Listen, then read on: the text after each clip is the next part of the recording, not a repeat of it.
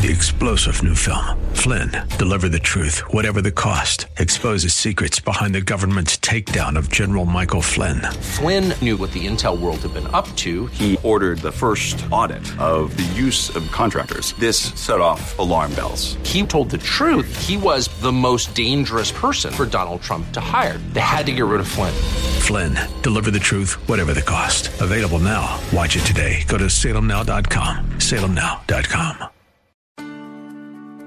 Every one of us, and indeed everyone who is alive, and in fact, everyone who has ever lived, will one day have to answer these three questions Who am I? Who is God? And do I know the difference? Welcome to The Barnabas Effect with Paul Purvis, Senior Pastor of Mission Hill Church, a multicultural, multi generational, multiplying church focused on shining the light and love of Jesus like a city on a hill. You're invited to visit any of the three locations in Temple Terrace and Tampa. For information and locations, visit missionhill.org. That's missionhill.org. Now, with today's message, here's Pastor Paul Purvis. Now, we live in a society that is eat up with this idea of platform. Everybody wants a platform. Everybody is promoting themselves. And let me just tell you, sometimes it's my tribe. It's people in the ministry that seem to be the worst at this. We're elevating ourselves so that others can see what we're doing. But I would remind you of something I was taught many years ago in ministry. We will never be more publicly than we've been privately. You'll never have a platform of great influence that makes a difference in your little corner of the world until first you make a decision, and usually a private decision, that whatever comes your way, you're going to be faithful to the Lord. Said another way, the great big doors of opportunity of God's blessings, they always swing on the tiny hinges of obedience. So, those things we looked at earlier, those ways that we may be profaning the sacred, the ways we may be thumbing our nose at God, the way we may be being disobedient, don't look at your life and complain to God about why He's not blessing you when you're not doing the things He's already told you to do. We still need men and women to step up, to be faithful, to be godly, to be compassionate, to have integrity. In fact, I believe this verse in Second Chronicles is still true. The eyes of the Lord run to and fro throughout the whole earth to give strong support to those whose heart is blameless toward Him. Just think about that. The eyes of God are looking for people like you, and He's ready to support you. He's got your back. He'll hold you up. He'll give you what you need if you just will say, You can have whole, all of me. I'm withholding nothing. I'm giving everything back to you. That's why D.L. Moody, the great evangelist, would say the world has yet to see what God can do with a man fully consecrated to Him. I wonder if today we would commit to be that man, we would commit to be that woman. I wonder how many of us would say, Oh God, by your grace and for your glory, I give you all of me. I'm withholding nothing. My yes is on the table. I surrender. I'll do whatever it is you want. God, just use me for your glory. That's that second question. Will you be the man, that woman that we need? The first question is Do you see the mess that we've made? The, the, the second question is Will you be the man or the woman that we need? By the way, it's interesting. Daniel has integrity even in his response to the king. Notice what takes place, verse 16. But I've heard that you can give interpretations and solve problems, the king says to Daniel. Now, if you can read the writing and make it known to me, you shall be clothed in purple and have a chain of gold around your neck, and you shall be the third ruler in the kingdom. And Daniel answered and said before the king, Let your gifts be for yourself, give your rewards to another. Nevertheless, I will read the writing the king to the king and make known to him the interpretation. Can I, I just tell you how I think that implies to you and me today? We had better make sure our colors are clear. We had better make sure we have allegiance to one. In fact, as God fearing Christ followers, no political party or governmental leader should ever be our ultimate hope. We must commit to always speak the truth, regardless of the benefits or regardless of the blessings that may come from the ones to whom we speak. That leads us to the message. So there was a mess, there was a man, and now there's a message. Daniel is going to do what he asked. He's going to respond. He, he's told him, You can keep your junk. I don't need your robe. I don't need your jewels. I'm just going to be faithful and do what God's put me here to do. And so look at verse 18. O king, the most high God gave Nebuchadnezzar, your father, kingship and greatness and glory and majesty. Right out of the booth, he's reminding the king of something you and I need to remember, something that the New Testament teaches us. Every good and every perfect gift has flowed down from above. Anything good in you is not of you. Anything good in you, anything good in me, any of the blessings that we have of life, you know where that comes from? It comes from the Most High God. It's of His greatness. It's for His glory and for His majesty. Because of the greatness he gave him, all the peoples and nations, the language, he trembled and feared before him. Whom he would, he killed. Whom he would, he kept alive. Whom he would, he raised up. And whom he would, he humbled. So he's reminding the grandson of what happened with Nebuchadnezzar. Because God chose to, he was a powerful man. But notice what happened when his heart was lifted up and his spirit was hardened, so that he dealt proudly, there's that word, pride, he was brought down from his kingly throne and his glory was taken from him. Scriptural principle. If we humble ourselves, God exalts us.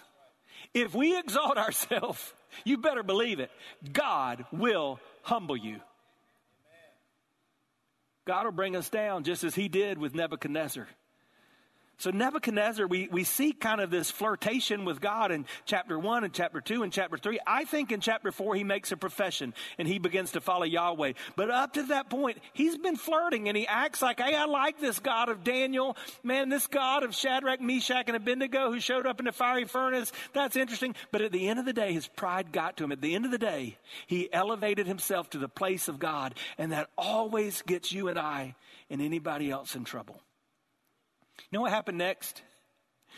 Verse 21 says, He was driven from among the children of mankind, and his mind was made like that of a beast. I'm not going to read the rest of this verse, but let me tell you what, I, what it says, because you need to go read this. Read chapter 4, and you'll see what happened. It says, God made him crazy. God literally made him lose his mind. And he went running around for a year like a crazy person before he acknowledged who God was and what God did. And you know what Daniel was saying? Daniel was saying, Hey, King, you need to be aware, before I get to the, what the handwriting was on the wall, you need to be aware of what you should already know. And listen to what he should already know. He says he was driven from mankind. His mind was made like that of a beast. His dwelling was like the wild donkeys. He fed grass and ox. His body was wet with the dew of heaven. And he knew that the most high God rules the kingdom of mankind and sets over it who he will. He's saying, Belshazzar, you need to know. If you just look back at history, you would have learned God's going to have his way. You may not understand it. Your granddaddy didn't understand it. But it's God who sets up and sits down the kings. Now, let me divert for about 30 seconds and just remind you that's still true today. I'm 51. That means when I was born, Richard Nixon was president. Then came Gerald Ford. Then Jimmy Carter the first Southern Baptist president. And then a guy named Ronald Reagan, followed by George H.W. Bush. Then Bill Clinton, followed by the son, W. President Bush, followed by President Obama. And, and who knows, it looks like followed by President Trump and then President Biden. I just want to remind you It's God who allows those to sit on the throne that sit on the throne. It's God who sets up and sits down. Our job is not to be commentators about who's in the office. Our God is to be committed to the one who sets up and sits down. As simple as that. Bottom line, he was saying, Belshazzar, you should have known better. I think we could stop right there, church. Because the truth is, we know better. Most of the things that get us in trouble, most of the things that keep our neighbors, maybe family members, coworkers, classmates from following the God we profess to serve, most of those things are our fault. We're not living out what we say we believe. You know, it's not the truth you profess that changes you, not just the truth you know, it's the truth that you live out, it's the truth that you do. Hi, I'm Paul Purvis, the lead pastor of Mission Hill Church, right here in Tampa Bay. Thanks for taking the time to listen to today's The Barnabas Effect. It's a ministry intended to encourage, equip, and empower you you may not know this, but this ministry is made possible because of the generosity of listeners like you. We are able to be on the air because listeners like you are gracious and give to this ministry. Would you consider making a gift today? It would be our honor to send you a gift, a resource, as a result of your gift of any size. And you can make that gift by going to missionhill.org and clicking on the banner that says The Barnabas Effect. That will direct you to a simple way that you can give right there online. Thanks again for listening to the Barnabas Effect today.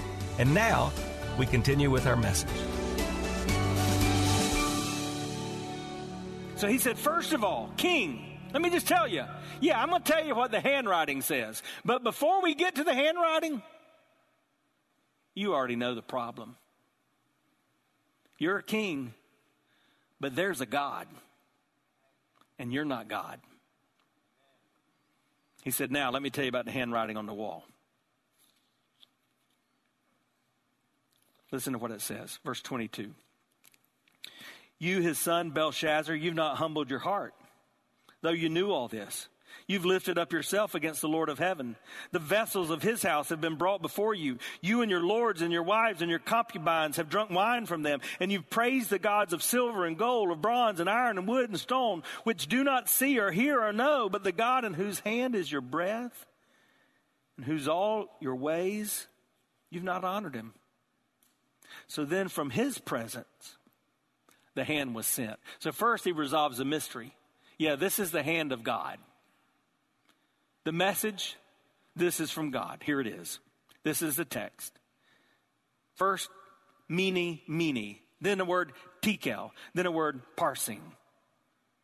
He says this is an interpretation of the matter. And right here in Scripture, we have the translation. Mene means God has numbered the days of your kingdom and brought it to an end. Tekel means you have been weighed in the balances and found wanting. And Peres means your kingdom is divided and given to the Medes and the Persians. Now follow this quickly because it's going to move quickly. First, he says, Mene. What does that mean? God has numbered the days of your kingdom and he's brought it to an end. Here's what he's saying Your story is coming to an end. You've, you've lived it your way, King. But today is the end. And I just need to tell you something. We don't know when it is, but our story is coming to an end. I pray it's not by God's grace, but my story could end today. I could go home for my Sunday nap and never wake up. Shoot, I could not make it to my nap all the crazy drivers around this community.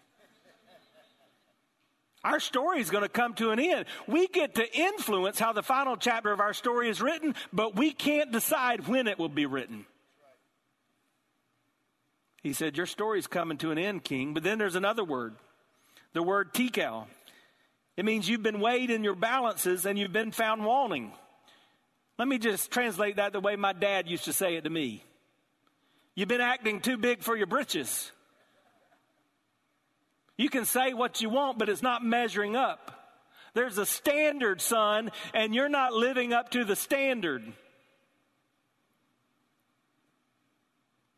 And I would just say to you that the king is not unlike us. There's coming a day where the Bible says we will account for every idle word. There's a standard. You want to know the reason we're not making a bigger difference as the salt and the light in this world? It's because we're not living up to the standard. We've been measured and we've been found wanting. Your neighbors, my neighbors, our friends, our family, our classmates, our coworkers, they look at us and they say, if that's what it's all about, I don't need it.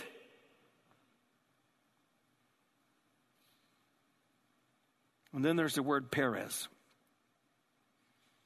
And this is where it hits home. He says, Your kingdom is divided, and it's given to the Medes and the Persians. Can I translate that into South Carolinaese? Turn out the lights, baby. The party's over. Now just think about that. This day started with a big party.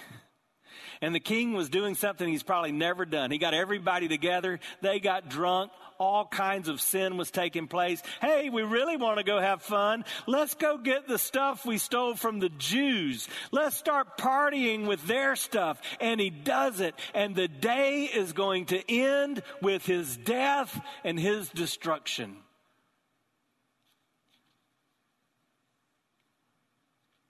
And one day it'll end for us. Hebrews chapter 9, verse 27 says it's appointed unto man to die once. And after that comes judgment. Man, I get it. This isn't as much of an amen part of the message. It's kind of a, oh my. But we've got to have that in our faith journey. We've got to have those moments where we hold up the mirror of God's word and look at it and say, God, I, I, I want to get this right. I don't want to just wake up one day and say, I've already lived my life and the handwriting's now on the wall. I'm standing before a holy God and I'm not ready. So the question for us is have we heard the message that's been given? Yeah, do you see the mess? Will you be the man? But have you heard the message? Because our story is going to end. Look at how this one ends. Verse 29. Then Belshazzar gave the command, and Daniel was clothed with purple. A chain of gold was put around his neck. Proclamation was made about him that he should be the third ruler in the kingdom. So he did all that stuff for Daniel, even though Daniel said, No, thank you. But look at verse 30. That very night, Belshazzar, the Chaldean king, was killed. What? That very night. And Darius the Mede received the kingdom being about 62 years old. So don't you think Daniel's thinking, well, find time for a promotion. That lasted about an hour. what can we learn from this? Let me give you a few thoughts and then a couple of takeaways. First of all, God will not share his glory. from the Big Ten, from the Ten Commandments. Remember, as a child, I thought, man, it seems like these first three keep repeating themselves. You shall have no other gods before me. You, you shall not have graven Im- images. Um, you, you shall not put anything before the Lord your God. I mean, God is serious. He's a jealous God. When you try to step into his place, he will eventually move you out. Don't challenge God. Stop playing God in your life. It's going to mess you up and it's not going to be worth it because God will not share his glory. But second, God always exposes sin.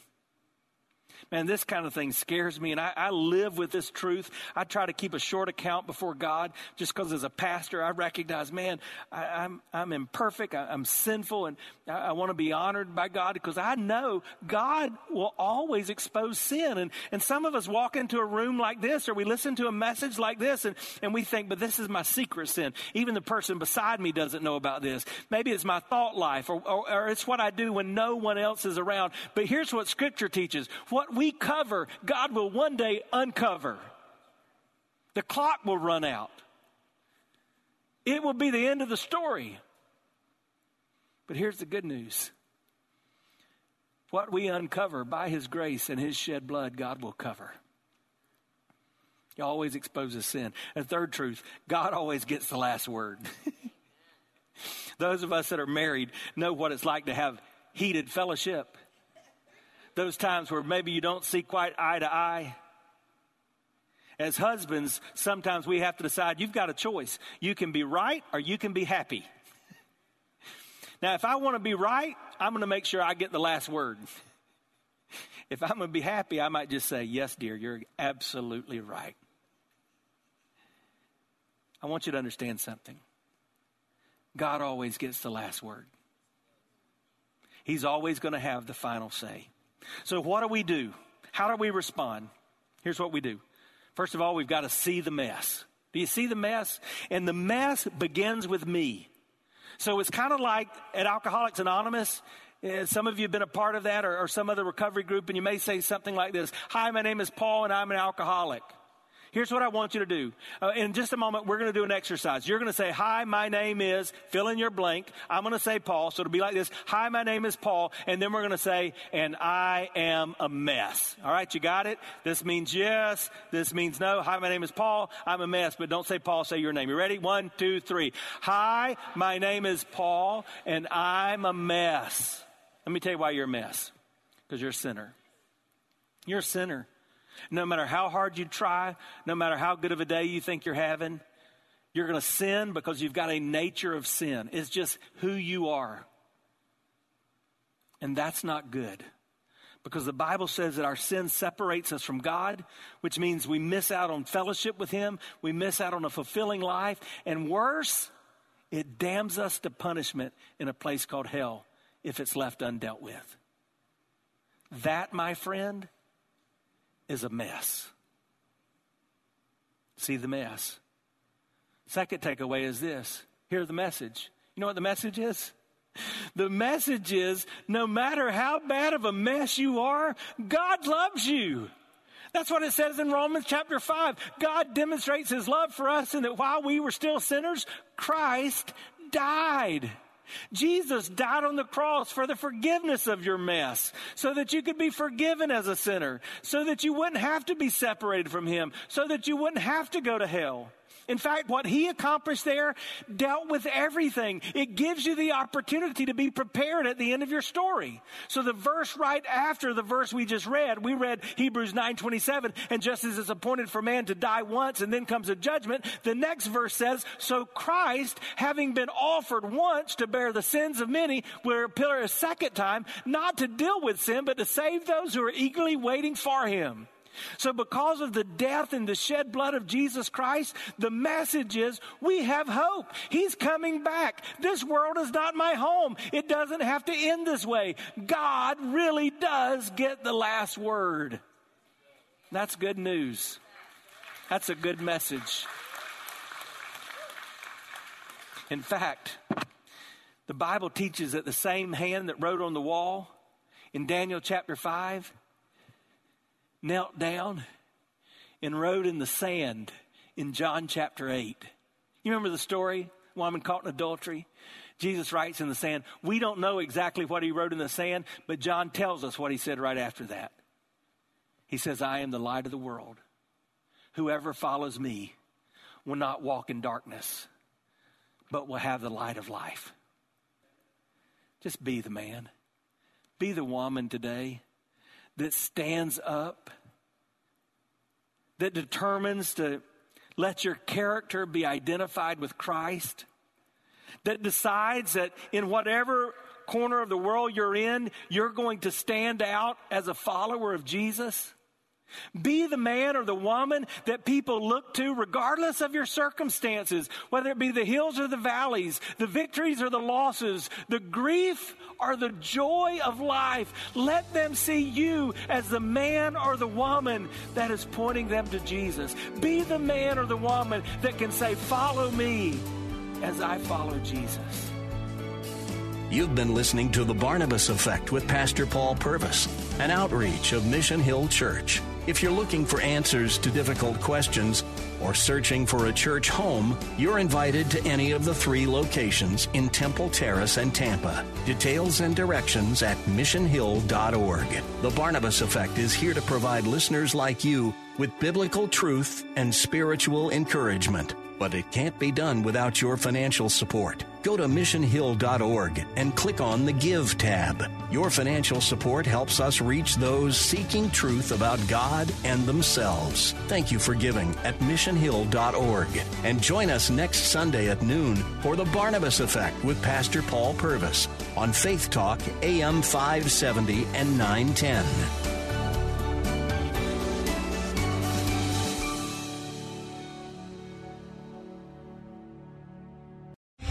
Three star general Michael J. Flynn, head of the Pentagon Intelligence Agency, knew all the government's dirty secrets. He was one of the most respected generals in the military. Flynn knew what the intel world had been up to. He understood its funding. He ordered the first audit of the use of contractors. This set off alarm bells. The explosive new documentary, Flynn, Deliver the Truth, Whatever the Cost, and covers the facts behind this scandal. Flynn told the truth. He was the most dangerous person for Donald Trump to hire. I find out the worst enemy that I'm going to face in my life is right here in America. They took my assessment and they wanted me to change it. And I was like, I'm not changing it. They had to get rid of Flynn. With in depth interviews, archival footage, and never before seen personal records of the man behind the headlines. I just felt like I was drowning. Flynn, deliver the truth, whatever the cost. Available now. Watch it today. Go to salemnow.com. Salemnow.com.